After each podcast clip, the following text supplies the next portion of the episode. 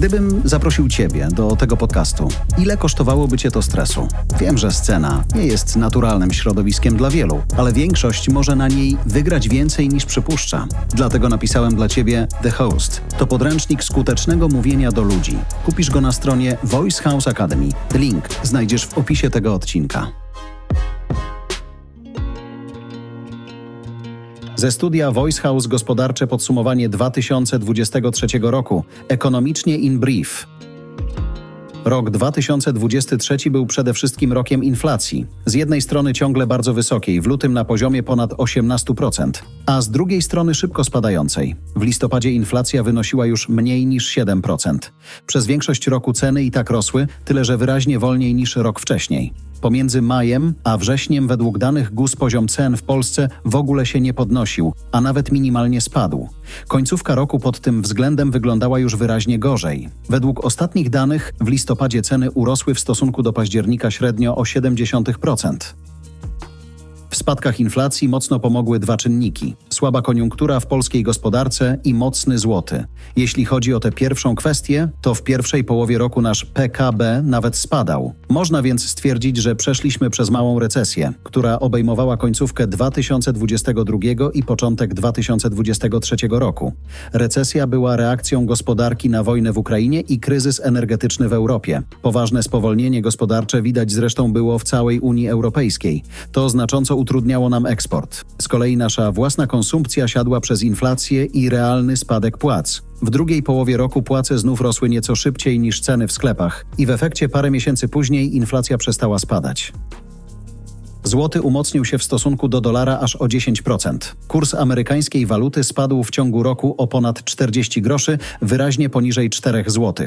Euro z kolei potaniało o 34 grosze, czyli o ponad 7%. W grudniu było najtańsze od blisko 3 lat. Spadło w okolice 4 zł 30 groszy. Złoty umacniał się praktycznie przez cały rok, bo na świecie znacząco poprawiły się nastroje na rynkach. Inwestorzy czekali na rozpoczęcie cyklu obniżek stóp procentowych w Stanach Zjednoczonych. Granie pod ten scenariusz oznaczało osłabianie się dolara i umacnianie się walut gospodarek rozwijających się. Dodatkowo złoty miał za sobą bardzo słaby rok 2022, więc miał się po czym odbijać w górę. W efekcie okazał się w ubiegłym roku jedną z najmocniejszych walut świata kolei warszawska giełda znalazła się w gronie 10 najlepszych na świecie. Indeks WIG pod koniec roku wielokrotnie bił swoje rekordy wszechczasów. W ciągu całego roku urósł o ponad 30%. To oznacza, że był to najlepszy rok inwestorów giełdowych od 14 lat. Wpływ na wzrosty na giełdzie i umocnienie złotego miał też wynik wyborów parlamentarnych w Polsce. Powrót do władzy po 8 latach partii proeuropejskich dał inwestorom nadzieję na poprawę relacji Warszawy z Brukselą, a więc także na dostęp do unijnych funduszy. Był to wystarczający dodatkowy pretekst pretekst do tego, aby grać na dalsze wzrosty złotego i akcji polskich spółek.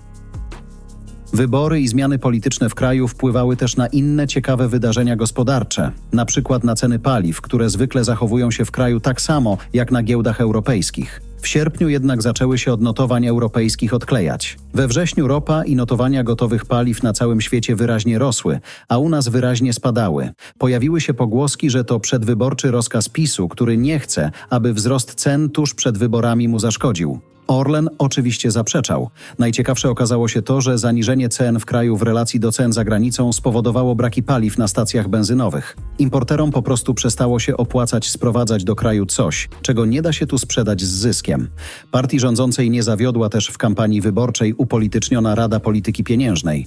We wrześniu obniżyła stopy procentowe aż o 75 punktów bazowych i odtrąbiła zwycięstwo nad wysoką inflacją, tylko dlatego, że spadła ona poniżej 10%. Po wyborach inflacja spadła poniżej 7%, ale wtedy Rada dostrzegła niepewność co do sytuacji w kolejnych miesiącach i postanowiła dalej stóp procentowych nie obniżać. Za to głośno zrobiło się o stawianiu prezesa Narodowego Banku Polskiego przed Trybunałem Stanu.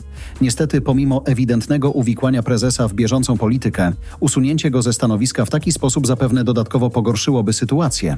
Na razie prezes Glapiński nadal pełni swoją funkcję. To było ekonomicznie in brief.